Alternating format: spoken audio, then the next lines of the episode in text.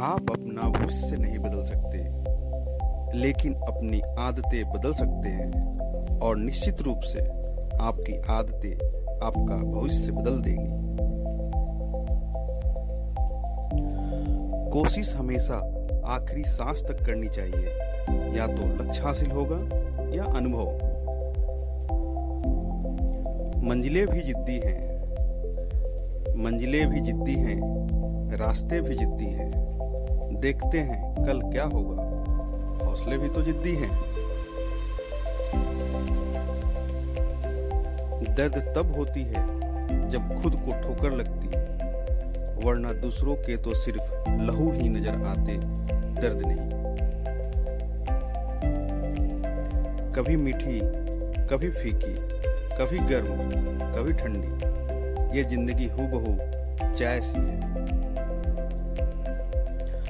खुश रहने के लिए सबसे महत्वपूर्ण बात यह है कि आप अपने जीवन का आनंद लें। यह सबसे ज़्यादा मायने रखता है।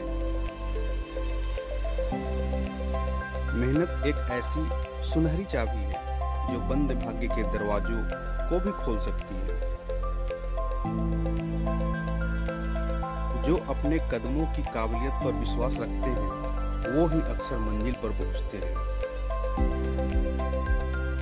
किस्मत के दरवाजे पर सर पीटने से बेहतर है। अपने कर्मों के तूफ़ान पैदा करें।